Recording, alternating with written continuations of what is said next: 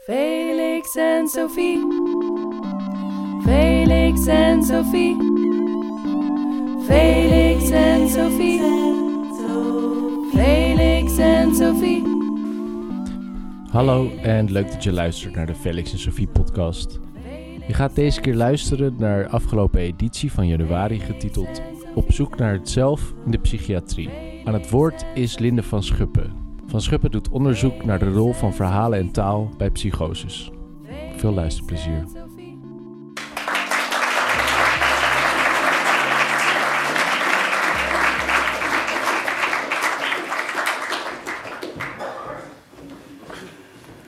Hallo allemaal. Oh Jeroen, jij bent een stuk langer dan ik. Yes, dankjewel Jeroen. Supermooi. Supermooie lezing. Ehm, ja, het zelf en de psychiatrie. Heel breed vond ik het. Ehm, daar komt dat ik er al te lang mee bezig ben, denk ik. Eh, dus wat ik vanavond ga vertellen is een beetje een selectie en eh, ook een beetje vol. Uh, en gevarieerd. Dus ik heb ervoor gekozen om misschien meerdere thema's een beetje aan te stippen in plaats van één helemaal uit te diepen. Um, laten we beginnen te zeggen dat ja, leren over de psychiatrie is denk ik ook altijd leren over het zelf. En ik denk ook dat er eigenlijk niets meer is, uh, dat ons meer kan leren over het zelf dan dat leren over de psychiatrie. En met dat leren bedoel ik niet per se het lezen van allerlei wetenschappelijke boeken over psychiatrie, maar vooral het luisteren naar mensen die te maken hebben met de psychiatrie, zelf in aanraking komen met de psychiatrie, of het bestuderen van de manier waarop er in de maatschappij gepraat wordt over de psychiatrie, de manier waarop het in films uh, uh, naar voren komt. Uh, en als consequentie hiervan wil ik uh, ja, dan ook een paar casussen uitlichten. Um, en ja, daar kan je soms niet altijd heel goed vanuit uh, generaliseren. Ik ga wat vragen opwerpen die ik niet allemaal ga beantwoorden. Maar ja, jullie zijn hier dan ook op een filosofieavond, dus ik ga ervan uit dat jullie dat helemaal niet erg vinden. Um, nou, er zijn meerdere manieren waarop onze zelfervaringen, dus de, ervaringen die, hoe, de manier waarop we onszelf ervaren, kunnen veranderen onder invloed van psychiatrische ervaringen. Er is een politiek-sociale dimensie die voortkomt uit klassificatie en daarmee ook de verbonden associaties en stigma's. Er is ook een dimensie die daar min of meer aan vooraf gaat en soms verbonden is aan de redenen voor die klassificatie, hoewel het ook maar de vraag is in hoeverre die twee dingen strikt te scheiden zijn. Ik wil in ieder geval uh, beginnen met dat laatste te bespreken en uiteindelijk wil ik over allebei de dimensies iets zeggen aan de hand van een boek. Het eerste boek Oh, Bram, kan jij volgende slide doen? Hij doet het niet. Ja. Het eerste boek is een boek van Ellen Sachs, uh, hier. En uh, ja, we gaan beginnen met praten over psychose. Eigenlijk ook uh, om het praatje van Jeroen een beetje straks aan dat van Sanneke te verbinden. Ga ik proberen. Uh, en zij is professor in de rechten en de psychologie aan de Universiteit van Southern California. maar ze heeft ook haar hele leven lang al ervaringen uh, die als schizofrenie of psychose geclassificeerd zijn. Um, nee, vor, vorige. Bram, nog steeds het boek. Ja, ik ga eerst heel lang over het boek praten. Ik ga er een stukje uit voorlezen. Dat is dus wel in het Engels. Ik hoop dat jullie daar oké mee zijn. Voor degene die uh, later willen weten wat ik in vreesnaam zei, wil ik het echt nog wel even vertalen. Maar ja, zij is zelf ook Engels en het zijn haar woorden. Ze beschrijft het volgende. I am seven or eight, standing in the cluttered living room of our comfortable house, looking out at the sunny day. Dad, can we, go, can we go out to the cabana for a swim? He snaps at me. I told you I have work to do, Ellen. And anyway, it might rain. How many times do I have to tell you the same thing? Do you ever listen? My heart sinks at the tone of his voice. I've disappointed him. Then something odd happens. My awareness of myself, of him, of the room, of the physical reality around and beyond us instantly grows fuzzy or wobbly.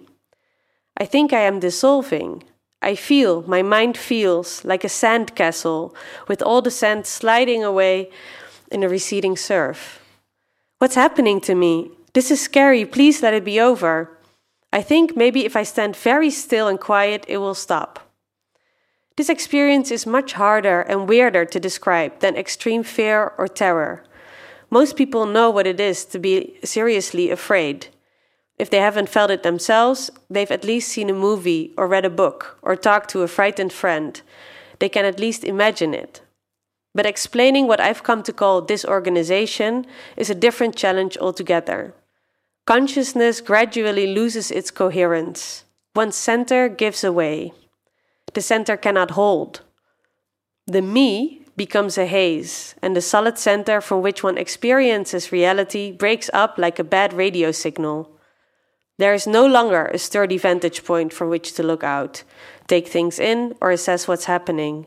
No core to hold things together, providing the lens through which one sees the world, to make judgment and comprehend risk. Random moments of time follow one another, sights, sounds, thoughts, and feelings don't go together. No organizing principle takes successive moments in time and puts them together in a coherent way uh, from which sense can be made.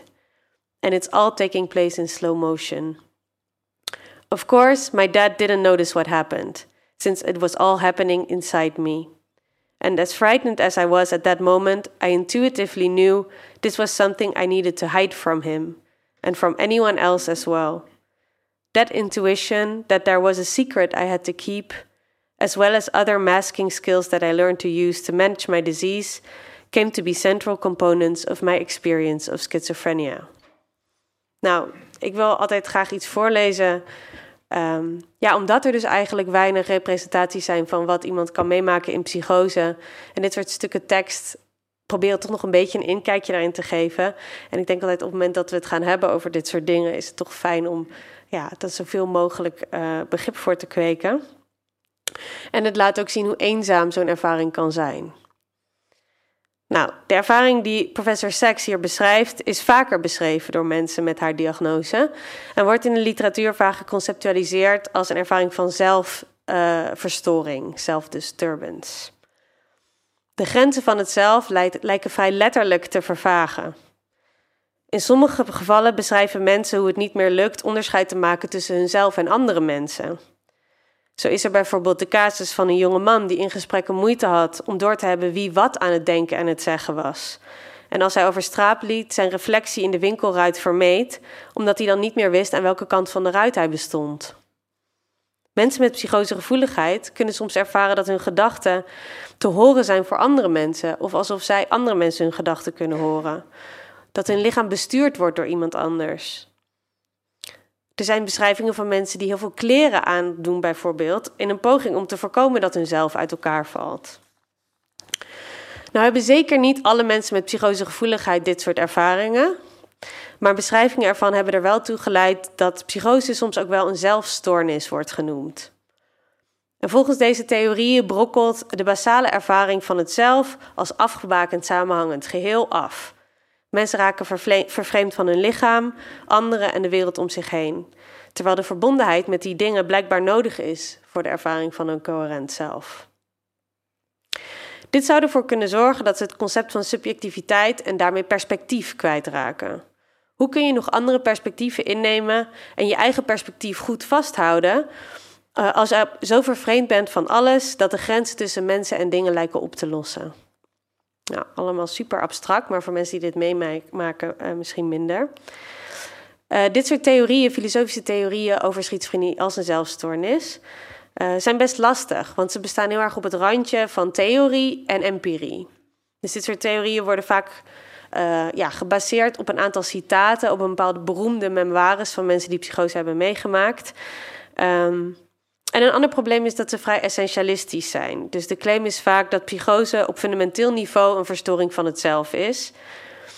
En het terugvoeren naar een kern is lastig bij een diagnose die op zich ontelbaar veel verschillende manieren uh, tot uiting komt bij verschillende mensen.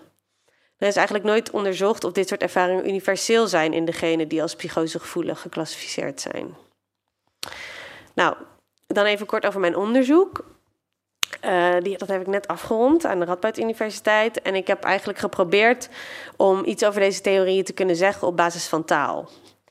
Dus als we taal gebruiken, dan komt in ons taalgebruik onze houding tegenover onszelf, maar ook uh, onze houding ten opzichte van anderen daarin naar voren. Uh, dat is natuurlijk inhoudelijk zo als je praat over jezelf en anderen, maar dat is ook in grammatica en op een meer basaal niveau het geval. Uh, dus we vertellen bijvoorbeeld verhalen vanuit een bepaald perspectief. we voeren het perspectief op van andere karakters. Die laten we dingen zeggen en dingen denken. maar ook op hele subtiele manieren doen we dit. Um, dus bijvoorbeeld als ik aan Justin vraag: Justin, kom je op mijn feestje? Dan zal Justin misschien zeggen, hopelijk: Ja, ik kom op jouw feestje. Maar vervolgens um, zegt hij dan tegen Sanneke: hey, ik ga naar Lindes feestje.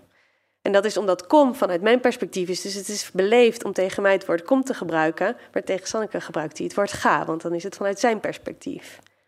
Dus op dit soort super subtiele manieren zijn wij in taal de hele tijd perspectieven aan het navigeren, aan het presenteren. Dat is ontzettend ingewikkeld, maar dat doen wij heel makkelijk. Dat is heel knap. Uh, ja, vind ik wel, vind ik echt wonderlijk. um, nou ja, je zou dus denken dat op het moment dat iemand niet meer goed is met perspectieven, het moeilijk vindt om andere perspectieven mee te nemen, uit elkaar te houden, niet meer goed onderscheid kan maken wie wie is in een gesprek, dat je dat dan dus terugziet in taal. Want ja, dan zou dat niet meer moeten kunnen. Dus toen dacht ik, makkelijk zat, dan ga ik dat gewoon bekijken. Dus ik heb uh, een paar dozijn mensen met psychose gevoeligheid, uh, specifiek de diagnose schizofrenie geïnterviewd. En ik ben gaan kijken naar de manier waarop perspectieven in hun verhalen gepresenteerd werden. En ik kwam ook ervaringen tegen zoals uh, die van Ellen Sachs, die ik net beschreef. Dus bijvoorbeeld een mevrouw die ik sprak, die zei... Soms herken ik mijn omgeving niet als we de straat op gaan. En alles valt dan weer uit zijn verband. Het vervormt allemaal. Uh, ik heb nu ook het gevoel dat ik onder een stolp zit. Dat het materiaal niet te vatten is, niet te pakken is.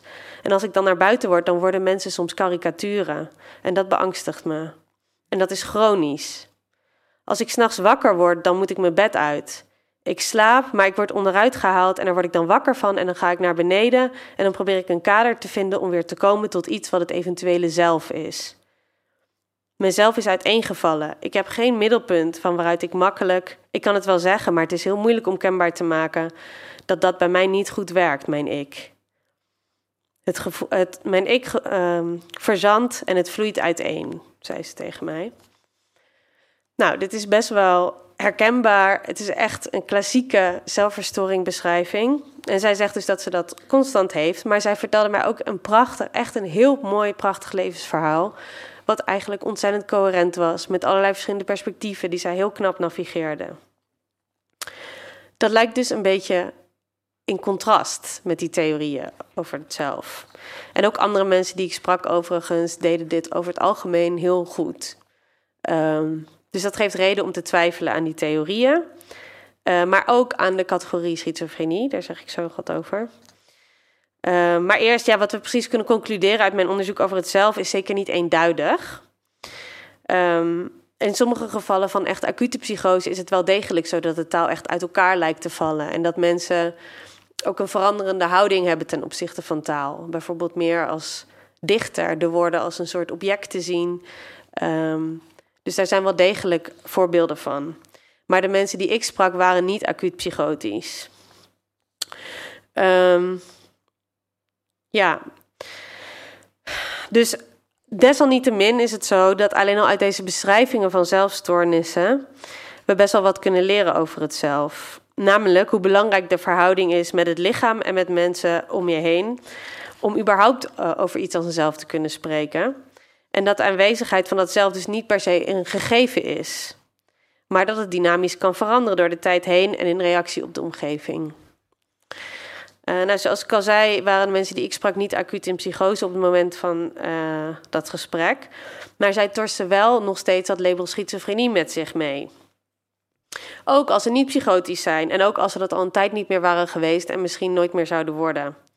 En dat is een label met heel veel negatieve associaties en slechte prognose vaak. Dat wordt in ieder geval zo uh, neergezet. Uh, en in mijn proefschrift bevraag ik namelijk na, daarom de theorievorming rondom dat label en ook uh, het bestaansrecht ervan. Of dat wel te rechtvaardigen is. Eh, en dat brengt me eigenlijk bij het volgende stukje. Ik en dat is een korter stukje. Namelijk de meer sociaal-maatschappelijke dimensie van de psychiatrie. En dan gaan we ook even weg van psychose. ja, Bram, nu de volgende slide. En als je ook meteen op play kan drukken. Nou, dit is een filmpje uit de jaren 50 van um, Chris Sizemore. Ook wel Eve. En in 1957 kwam er in Amerika een boek uit genaamd The Three Faces of Eve. Um, en een paar jaar later werd dat verfilmd in een film noir, een grote blockbuster. En het boek was gebaseerd op haar levensverhaal. Uh, geschreven uh, door haar twee psychiaters. Ook het filmscript is geschreven door die psychiaters. En in dit filmpje uit de jaren 50 wordt ze geïnterviewd door een van die psychiaters. Um, en komen haar drie alters of drie persoonlijkheden aan het woord. Eve White, Eve Black en Jane. En het idee is dus dat die allemaal, je kan, ik heb het geluid expres uitgelaten, want ik wil praten, maar het idee is dat je zelfs aan haar lichaamshouding eigenlijk al kan zien dat er dus drie verschillende personen in haar huizen, drie verschillende zelven. Uh, nou, ze was destijds met meerdere persoonlijkheidsstoornis uh, gediagnosticeerd, wat we nu dissociatieve persoonlijkheidsstoornis zouden noemen. Staat op die manier de DSM.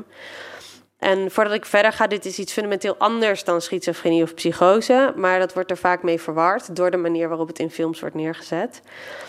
Um, en de film die werd gemaakt over Chris haar leven, um, ja, was een een lange rij films waarin karakters met meerdere persoonlijkheden heel negatief worden neergezet. Je hebt bijvoorbeeld ook Split en dan zijn vaak een soort van Jekyll en Hyde-achtige karakters die dan uh, overdag heel lief zijn en dan s'nachts in één keer veranderen in uh, moordenaars. Nou ja, dat uh, draagt niet bij, of dat draagt wel bij aan heel veel stigma en narigheid. En ook Chris Sizemore heeft een teruggetrokken leven geleefd tot aan haar dood in 2016. Um, deels mede door dat stigma. Nou, onder dit filmpje is geschreven door degene die het heeft gepost: You can decide for yourself if you think it's, it's a sham or it's real. Dus je mag zelf bepalen of dit nou een schijnvertoning is of echt. En hoewel er op YouTube uh, een legio filmpjes te vinden is van vaak jonge mensen die van alter wisselen en vertellen over hun ervaringen. Um, en dissociatieve identiteitsstoornis dus ook in de DSM is opgenomen, wordt het bestaan van meerdere persoonlijkheden tot nu en toen ook betwist onder zowel wetenschappers, behandelaren als leken. Er zijn namelijk niet veel aanwijzingen dat mensen meerdere persoonlijkheden hadden voordat we die als zodanig benoemden. De vraag die filosoof Ian Hacking daarom stelt is: was het eigenlijk wel mogelijk om iemand te zijn met dissociatieve identiteitsstoornis voordat we de eerste casus van die stoornis beschreven? Is deze stoornis echt? Was het een hype in de jaren 50 tot 80? Er zijn nu een stuk minder mensen die die diagnose krijgen. Of kan het en een hype zijn, maar ook echt? Ja?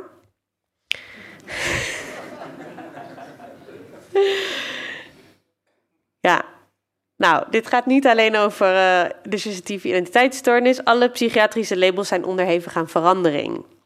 In meer of mindere mate. En dat geldt bijvoorbeeld ook voor een label als autisme, een term die begin 20e eeuw nog naar de symptomologie van schizofrenie verwees. De criteria waaraan je moet voldoen om het label autisme te krijgen zijn veranderd in de zin dat de symptomen anders van aard zijn, maar ook in de zin dat de problematiek minder ernstig uh, of minder in de weg hoeft te zitten van je dagelijks leven om ermee gediagnosticeerd te worden. Dus je kunt de diagnose ook krijgen als je je redt in de maatschappij. En dat geldt ook voor labels als ADHD, wat overigens niet wil zeggen dat degenen die ermee gelabeld worden niet serieus genomen moeten worden in hun moeilijkheden. Maar de betekenis van psychiatrische labels verandert dus nogal door de tijd heen. Wat zegt dit nou over de wereld uh, of waar deze labels naar verwijzen? Je zou misschien denken, ja, het verwijst misschien naar een hersendefect. Er zit iets in de biologie. Um, nou, er zijn zeker mensen die dit denken. Het is over het algemeen vrij lastig om uh, ja, zomaar hersendefecten te vinden geassocieerd met labels. Uh, en het is tot nu toe volgens mij voor alle stoornissen onmogelijk gebleken om hersendefecten te vinden die dan ook voorkomen in alle mensen die op die manier gelabeld zijn. Ja, dus het feit dat je een gemiddelde ergens vindt, betekent natuurlijk nog niet dat iedereen met dat label dat ook heeft. Dus over het algemeen wordt het vinden van een biomarker van psychiatrische stoornissen als uh, ja, iets wat nog in ieder geval wat nog niet is gebeurd gezien. Um, en die vraag van zijn psychiatrische stoornissen echt, zijn heel belangrijk. Omdat ze vaak, uh, ja, het krijgen van een diagnose grijpt radicaal in op het zelfconcept van mensen. Zo zijn er mensen die zullen zeggen dat Chris Sizemore zichzelf alleen ervaarde als iemand met meerdere persoonlijkheden, alters of zelfen, in interactie met haar twee psychiaters, die ook het boek schreven. Oh ja, dat had ik al gezegd. Een aantal jaar terug sprak ik de beroemde filosoof Daniel Dennett en hij was ook sceptisch. Hij zei: Er is nog nooit iemand met dissociatieve identiteitsstoornis geweest die niet al van het label gehoord had voordat dienstgedrag erop wees. Zij zegt van ja, uh, in dit geval, in ieder geval, is het dus het gediagnosticeerd worden zelf dat het gedrag beïnvloedt van die mensen. Nou, dit heeft natuurlijk ook allerlei ethische implicaties. En mensen met dit label zijn natuurlijk geen leugenaars. Maar de vraag die opgeroepen wordt, is er een naar de invloed van het label op de zelfervaring en het gedrag van de persoon die gelabeld wordt. En als het labelen van uh, de personen die gelabeld worden zo verandert, verandert dat dan ook weer ons idee van het label. Ja? Dus daar zit een soort loop in. Dus als wij allemaal zeggen van ja, uh, jij hebt ADHD, in reactie daarop uh, ga jij je misschien drukker gedragen. Ik zeg maar wat, hè, er kan allerlei verschillende reacties op komen. En vervolgens wordt ADHD onderzocht. Dan word jij misschien daarin meegenomen. Dan gedraag je je anders, waardoor er weer andere conclusies getrokken worden. En zo is er een grote loop van wetenschap, maar ook allerlei uh, behandelinstituten, onderwijs. Dus de hele maatschappij is daarin betrokken. En samen zijn we die labels vorm aan het geven. Um, je hoort bijvoorbeeld ook steeds vaker dat ADHD of autisme zich nu eenmaal anders uit in vrouwen uh, of volwassenen. Dus van ja, oké, maar zij, uh, zij voldoet dan niet aan die criteria, maar het is een vrouw, dus ze uit het anders. Dus misschien moeten we die criteria dan ook toevoegen aan de DSM, zodat die wel goed gediagnosticeerd worden. En zo zijn we met z'n allen natuurlijk die labels aan het vormgeven. Daarmee wil ik niet zeggen dat er niet problemen zijn, dat mensen geen moeilijkheden hebben, maar wel dat we dus met z'n allen daar heel druk mee bezig zijn en dat het goed is om je daar bewust van te zijn. Want het is nogal wat om gediagnosticeerd te worden. Ja, nou, uh, dan ga ik nu afronden. ja, de vraag naar het zelf in de psychiatrie is daarmee dus niet in laatste instantie een maatschappelijke vraag.